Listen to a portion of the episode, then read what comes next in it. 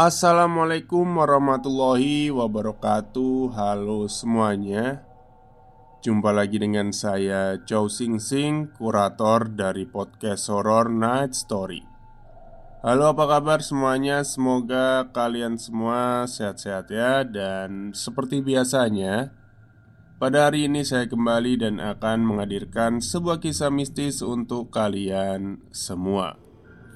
Kisah mistis kali ini saya datangkan dari treat horornya Mas Dioseta, yang menceritakan tentang sebuah, bisa dikatakan kutukan mungkin ya, seseorang yang telah melakukan pesugihan. Oke, daripada kita berlama-lama, mari kita simak ceritanya. Mbah Buyut. Beliau sudah sakit bertahun-tahun, tidak bisa terbangun dari ranjangnya. Tapi tiba-tiba dia berdiri di hadapanku dengan tatapan yang mengerikan. "Ini bukan rumahku. Aku harus kembali pulang ke rumahku, Punden Potok," ucapnya dengan suara yang berat. Sama sekali tidak seperti suara seorang nenek yang berumur 98 tahun. Punden Potok? Tempat apa itu? Ada yang pernah terjadi di sana, sehingga Mbah Buyut terus tersiksa dengan sosok yang tak henti-hentinya merasuki dirinya untuk kembali ke tempat itu. Dia adalah Mbah Gina, Jawa Timur 2016. Kami memanggilnya Mbah Yut. Seorang nenek tertua di desa kami, yang saat ini berusia kurang lebih 98 tahun. Sama seperti nenek pada umumnya, beliau berbadan kecil, kurus, dan sedikit bungkuk. Beliau tinggal sendiri di rumahnya. Tapi ada dua orang anaknya yang tinggal berdampingan dengan Mbah Yut di rumah yang berbeda.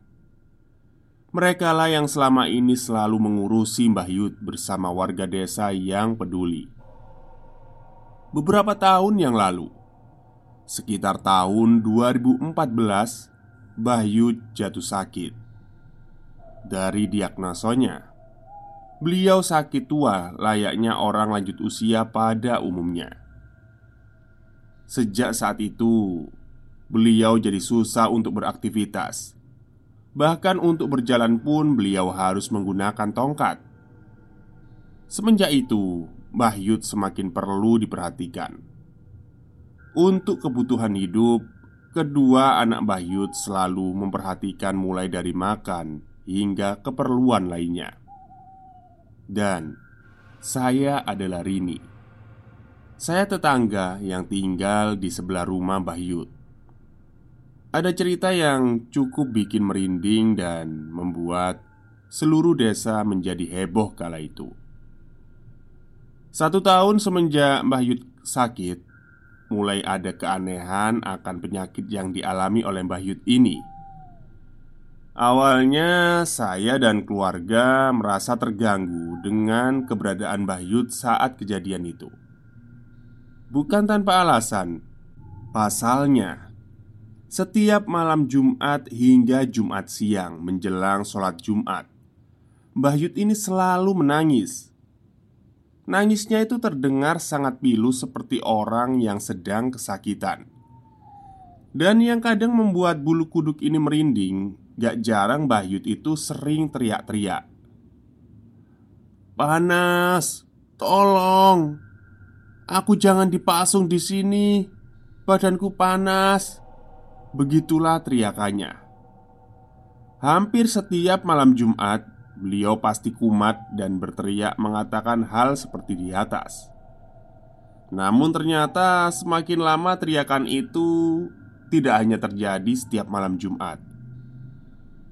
Semakin lama teriakannya setiap malam, Mbah Yut nangis sambil terteriak seperti itu. Kebetulan kamar saya ini dekat sama rumahnya Mbah Yut, Jadi saya selalu mendengar teriakan Mbah Buyut setiap kali dia kambuh. Nah, masalahnya, aku merasa ada sesuatu yang menurutku tidak wajar. Setiap Mbah Buyut kambuh dan berteriak, entah mengapa aku merasakan ada sesuatu yang mengerikan dari arah teriakan itu. Saya tidak pernah bisa tidur sendiri saat itu, hingga saya memilih untuk tidur bareng bapak dan ibu serta adik. Kami sekeluarga memiliki kebiasaan kalau setiap ba'da maghrib sepulang sholat, kami selalu main ke rumahnya Mbah Buyut. Biasanya kami jenguk beliau sekaligus nemenin Mbah Buyut dan anak cucunya. Ada lagi kebiasaan Mbah Buyut yang menurutku nggak biasa. Beliau kalau tidur bisa 3-4 hari nggak bangun-bangun. Dan ketika sudah terbangun, beliau bisa 3-4 hari nggak tidur juga. Beliau benar-benar terjaga. Buatku itu adalah suatu kebiasaan yang nggak masuk akal. Nah, saat Mbah Buyut terbangun itulah Mbah Buyut sering kambuh, nangis, dan teriak-teriak seperti yang saya ceritakan tadi. Hal itu terjadi selama bertahun-tahun tanpa ada perubahan. Bahkan anak dan menantunya harus bergantian untuk berjaga dan rela meninggalkan pekerjaannya demi menjaga Mbah Buyut. Saat ini sudah bertahun-tahun Mbah Buyut ada dalam kondisi itu. Semakin lama kondisi fisik Mbah Buyut juga semakin lemah. Bahkan untuk makan pun Mbah Buyut harus disuapi dan benar-benar tidak bisa apa-apa. Tapi tetap saja Mbah Buyut masih sering kambuh teriak-teriak setiap malam Jumat. Suatu ketika di malam Jumat, bapak-bapak di lingkungan saya sedang mengadakan kegiatan yasinan di masjid. Sebenarnya itu adalah kegiatan rutin ya. Dan waktu itu bapak saya dan adik saya laki-laki yang lain juga ikut yasinan. Alhasil yang nungguin di rumah Mbah Buyut waktu itu hanya kami para wanita. Saya, adikku Yati, ibu, Bauti, bersama anak dan menantu Mbah Buyut.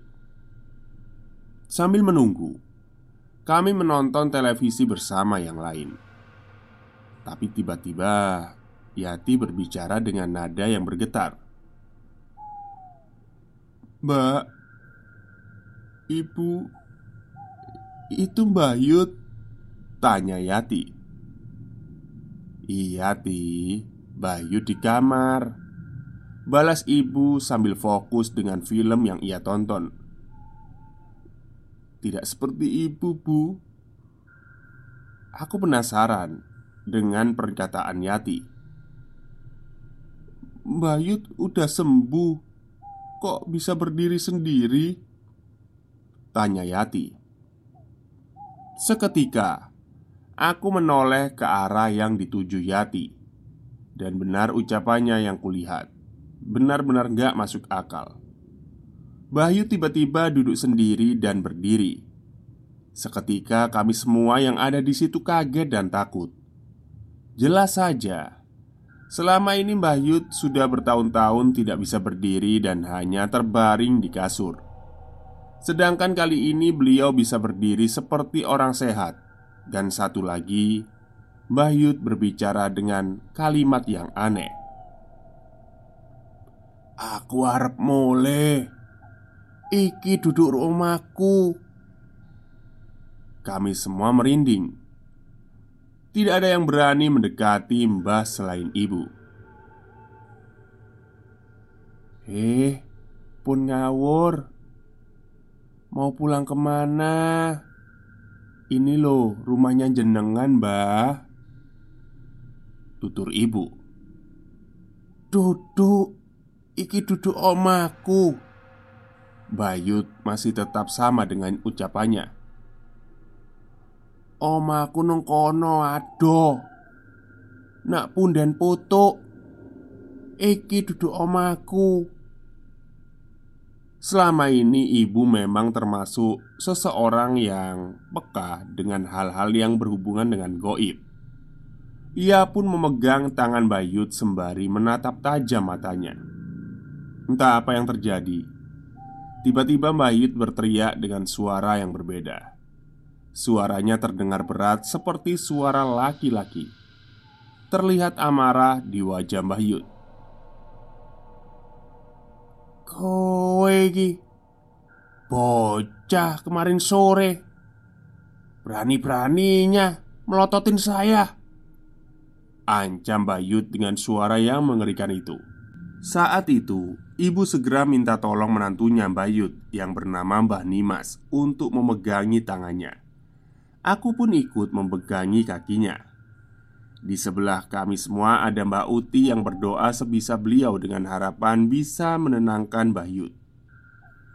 Entah apa yang dipikirkan oleh Mbah Nimas, tiba-tiba dia berlari ke belakang dan mengambil air comberan. Ia membawanya ke hadapan Mbah Yud sembari berteriak, "Kamu keluar, atau kamu tak cekoki cemboran ini." Aku sama sekali gak menyangka cara itu akan berhasil. Dan ternyata Mbah Yud juga masih terus memberontak sampai Mbah Nimas mengguyur air comberan itu ke tubuh Mbah Yud.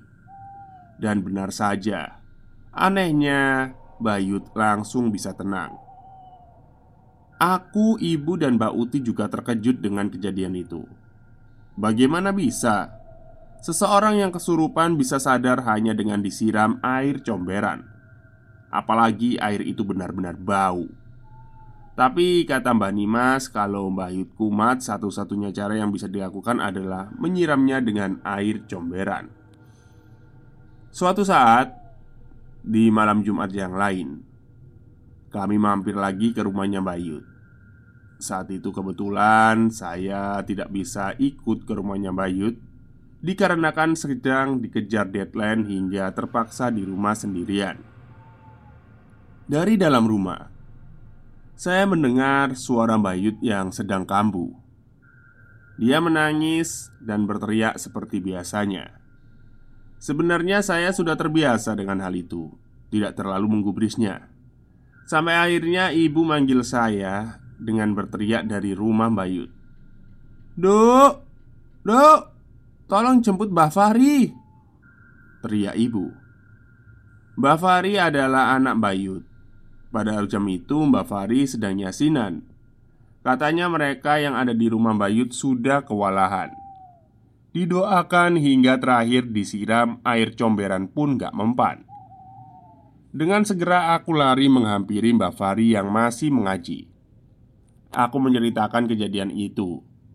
Dan akhirnya Mbak Fahri mengajak salah satu orang sesepuh desa dan Pak Kiai untuk ikut serta. Benar saja, begitu sampai di rumah kami, melihat keadaan rumah Mbah Yud sudah berantakan. Barang-barang berserakan di mana-mana, dan terlihat ibu dan Mbah Nimas tengah menghalangi pintu keluar untuk menghalangi Mbah Yud yang masih marah dan memaksa untuk pulang. Saat itu, Yati dan Mbak Uti sudah disuruh pulang karena keadaan memang benar-benar keos dan berbahaya. Seketika saat melihat keadaan itu, Mas Fahri, Mbah Fahri ya mungkin ya, sesepuh desa dan Pak Yai masuk ke rumah dan segera menahan Mbah Yud. Siapa kamu? Mau apa kamu?" tanya Pak Yai yang telah sempat membacakan doa sebelumnya. Jawaban Mbah Yud tetap sama. Ia menatap Pak Yai dan berkata dengan suara yang berat, "Aku mau pulang ke Punden Potok.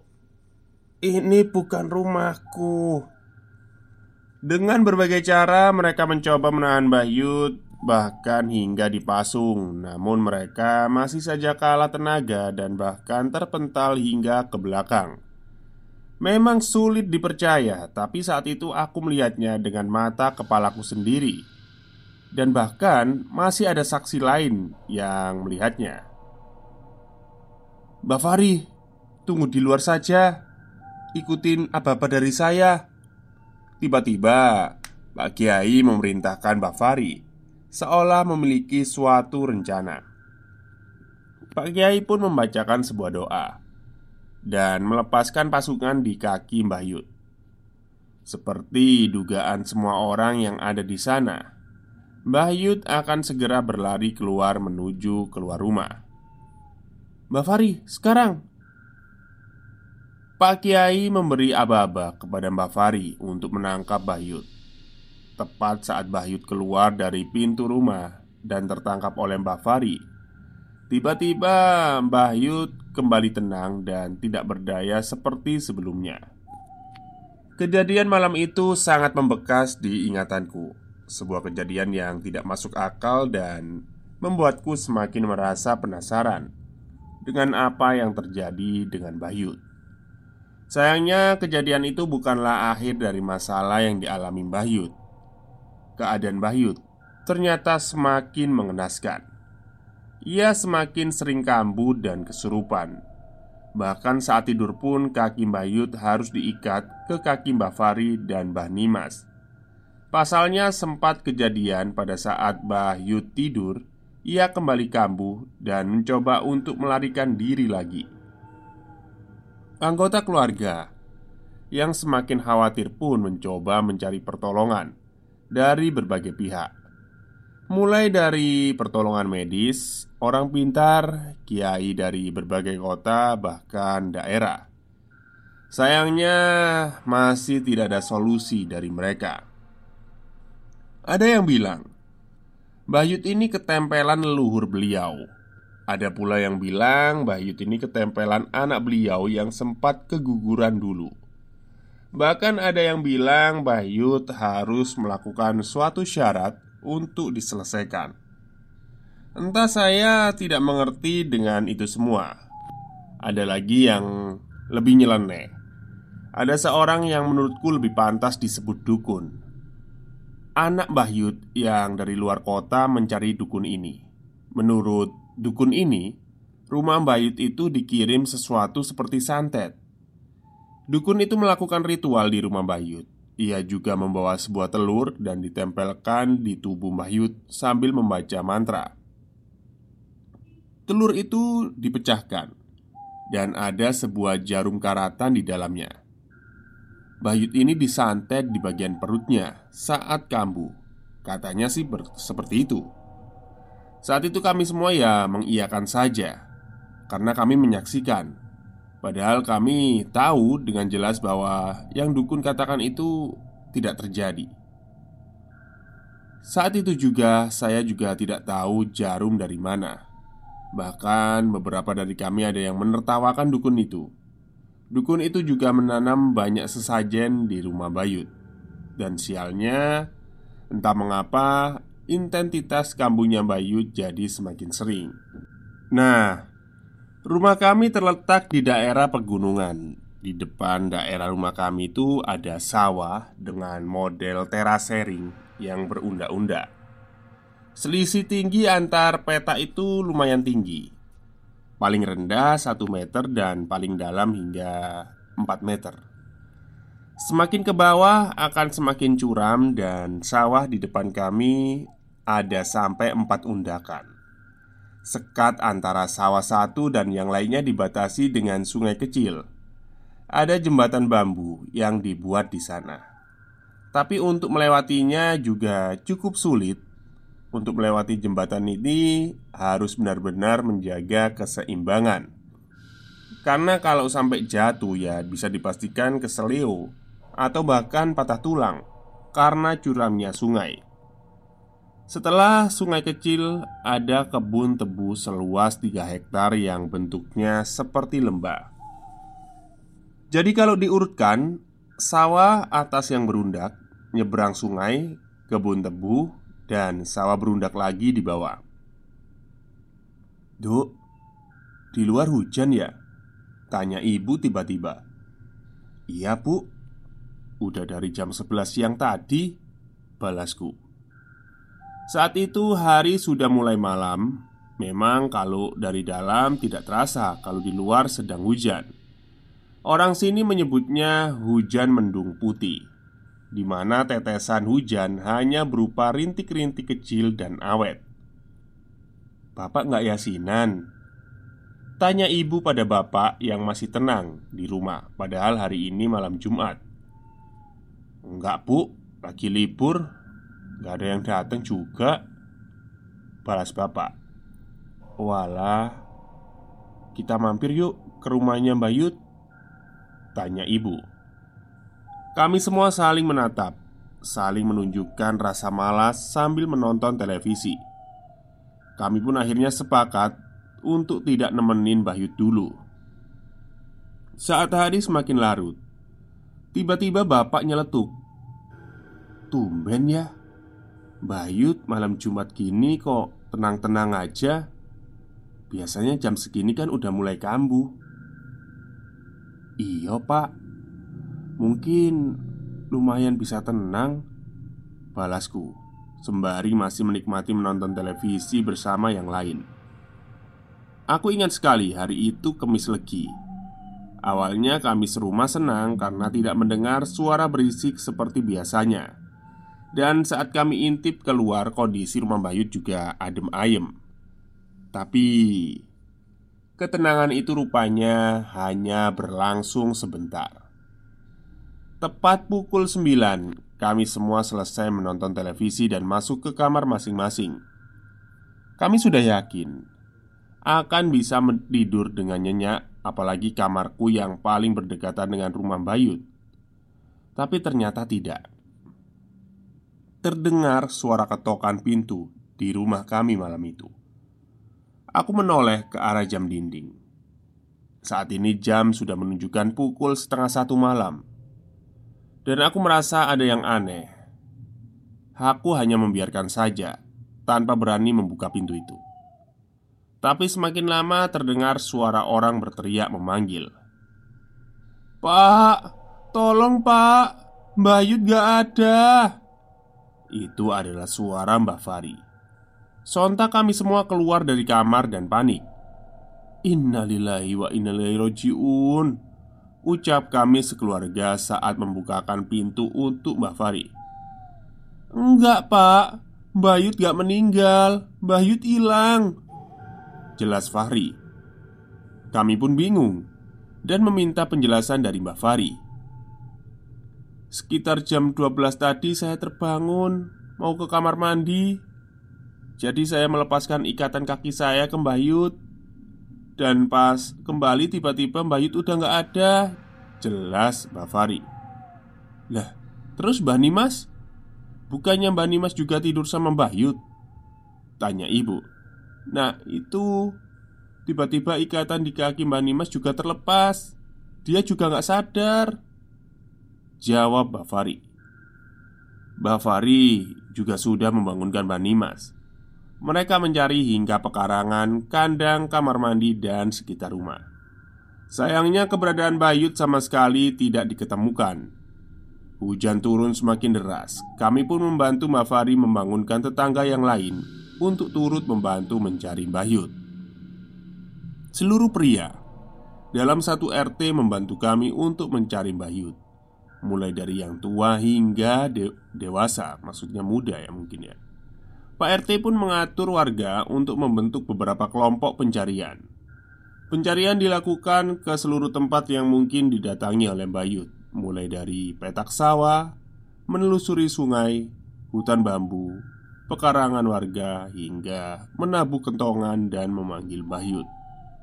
Di tengah hujan deras itu, para pemuda dan bapak-bapak mencari hingga berjam-jam, sampai ke ujung kampung. Namun tidak diketemukan tanda-tanda keberadaan Mbah Yud. Bahkan ada beberapa dari kami yang mencurigai tempat-tempat yang ya bisa dicurigakan. Namun tidak ada hasil. Pencarian itu terus dilakukan oleh warga, bahkan hingga terdengar tarhim subuh. Saat itu, warga sudah kebingungan setelah lebih dari 4 jam mencari keberadaan Mbah Yud di bawah hujan deras ini. Saat itu warga memutuskan untuk melaksanakan sholat subuh di masjid, sembari berdoa agar Mbah Yud segera ditemukan, apapun kondisinya. Setelah itu, Pak Yai dan Pak RT memutuskan agar pencarian Mbah Yud dilanjutkan ketika matahari sudah muncul, agar lebih mudah dan tidak berbahaya untuk warga. Sambil menunggu matahari terbit, kami semua kembali berkumpul di rumah Mbah Fahri. Kami menunggu dengan cemas dan khawatir tentang keadaan Mbah Yud. Mbah Yud udah ketemu. Wonge nang kene. Je urip. Tiba-tiba terdengar suara teriakan dari seseorang yang masuk dalam rumah. Sontak seluruh warga segera mengikuti orang itu menuju tempat di mana Mbah Yud berada. Aku tidak mungkin lupa. Malam itu kondisi hujan sangat deras.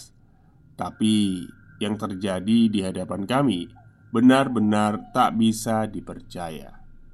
Mbah Yud tergeletak di tengah ladang tebu, dikerubungi semut rangrang, dalam keadaan kering. Anehnya, tidak ada sedikitpun goresan luka dari daun tebu ataupun yang ada di sana yang bermukim di tubuh Mbah Yud. Warga bergidik ngeri saat melihat Mbah Yud menyeringai tersenyum saat ditemukan. Walau begitu, warga tetap menghampiri dan tetap memaksa untuk mengangkat tubuhnya menaiki motor. Tepat ketika sudah meninggalkan ladang tebu itu, Mbah Yud kembali jatuh tak berdaya lagi. Pak, gak mungkin kan Mbah Yud bisa ke tengah ladang tebu seperti ini sendirian? Ini jauh banget loh Pak dari rumah, tanyaku pada Bapak. Ya Bapak juga gak ngerti Nduk. Berarti kan harusnya Mbah Yud harus melewati pinggiran tebing, terus nyebrang jembatan bambu. Tapi ya gak mungkin, balas Bapak yang juga tidak mengerti. Walau kembali dalam tubuh lemah, tapi Mbah Yud masih tersadar. Mbah Yud itu kenapa toh Mbah? Kok bisa di kebun tebu? Tanya Pak RT mencari tahu apa yang terjadi. Mbah Yud menjawab dengan tatapan lemah. Aku semalam diajak Bapak naik becak nonton ludruk. Bapak yang dimaksud Mbah Yud adalah almarhum suaminya yang sudah lama meninggal. Jelas seluruh warga terheran-heran mendengar jawaban dari Mbah Yud yang seperti itu. Namun karena sudah memastikan Mbah Yud sudah tenang, kami seluruh warga pun memutuskan untuk pulang ke rumah masing-masing. Kejadian hilangnya Mbah Yud saat itu benar-benar membuat satu desa bingung. Apalagi semenjak kejadian itu, kesehatan Mbah Yud semakin menurun hingga tidak bisa berbuat apa-apa selain terbaring di ranjang. Setelah kejadian itu juga, mulai terdengar cerita-cerita aneh. Ada beberapa bapak-bapak yang bertugas untuk ronda. Saat mereka melewati rumah Mbah Yud, mereka melihat sosok kakek-kakek duduk di teras rumah Mbah Yud terdiam tanpa melakukan apapun. Saat selesai berkeliling dan ingin menyapa kakek itu, anehnya kakek itu sudah hilang tanpa jejak. Hal ini terjadi beberapa kali dan disaksikan oleh beberapa orang yang melakukan ronda. Mengetahui hal itu, aku pun mencoba mencari tahu sebenarnya ada apa dengan Mbah Yud. Sampai ada yang banyak kejadian aneh tentangnya. Ada ritual pesugihan yang pernah dilakukan Mbah Yud bersama almarhum suaminya. Mbak Uti mencoba menceritakan apa yang ia tahu padaku. Punden Potok itu adalah tempat sakral yang berada tidak jauh dari desa kita, tambah Mbak Uti. Itu tempat apa Mbak Uti? Memangnya Mbah Yud ngapain ke sana? Tanyaku penasaran. Mbah Uti menghela nafas, seolah berusaha mengingat apa yang terjadi di masa lalu. Dulu Mbah Yud itu orang gak punya, miskin. Beliau bersama almarhum suaminya akhirnya memutuskan untuk melakukan ritual pesugihan di Punden Potok. Memang tidak main-main. Setelah melakukan ritual itu, gak lama kemudian Mbah Buyut dan almarhum suaminya bisa jadi kaya dan jadi juragan tanah dalam waktu yang singkat. Cerita Mbak Uti. Aku memperhatikan ceritanya benar-benar. Rasa penasaranku sangat tidak terbendung kali ini. Dulu rumah Mbah Buyut ini dihiasi serba hijau. Mulai dari gorden, taplak meja, kelambu, spray, dan semua ornamen rumahnya itu warnanya hijau. Dan yang mengerikan lagi, saat beberapa anak dan cucunya yang ada di dalam kandungan meninggal, beberapa orang yang mengerti mengatakan bahwa mereka dijadikan tumbal oleh Mbah Buyut dan almarhum suaminya. Cerita Mbak Uti saat itu benar-benar membuatku merinding. Demi sebuah kekayaan, Mbah Buyut sampai tega mengorbankan janinnya dan janin cucunya yang belum lahir. Kalau Mbak Uti ingat dulu, almarhum suaminya Mbah Buyut itu juga kesulitan waktu meninggal. Siksaannya begitu berat. Lanjut Mbak Uti dengan wajah yang memelas mengingat kejadian itu. Saat itu sesepuh desa meminta disembelihkan kambing kendit yang berwarna putih hitam putih. Kambing itu disembelih di Punden Potok, tempat Mbah Buyut dan almarhum suaminya melakukan ritual. Sesepuh desa menceritakan saat dia menyembelih kambing itu, di sana ia dibantu oleh banyak sosok. Konon kabarnya sosok-sosok itu adalah para tumbal yang rohnya disandra di sana. Ya, aku sendiri hampir tidak percaya dengan cerita Mbak Uti. Namun apa yang terjadi tentang Mbah Buyut membuatku lebih masuk akal dengan cerita Mbak Uti ini.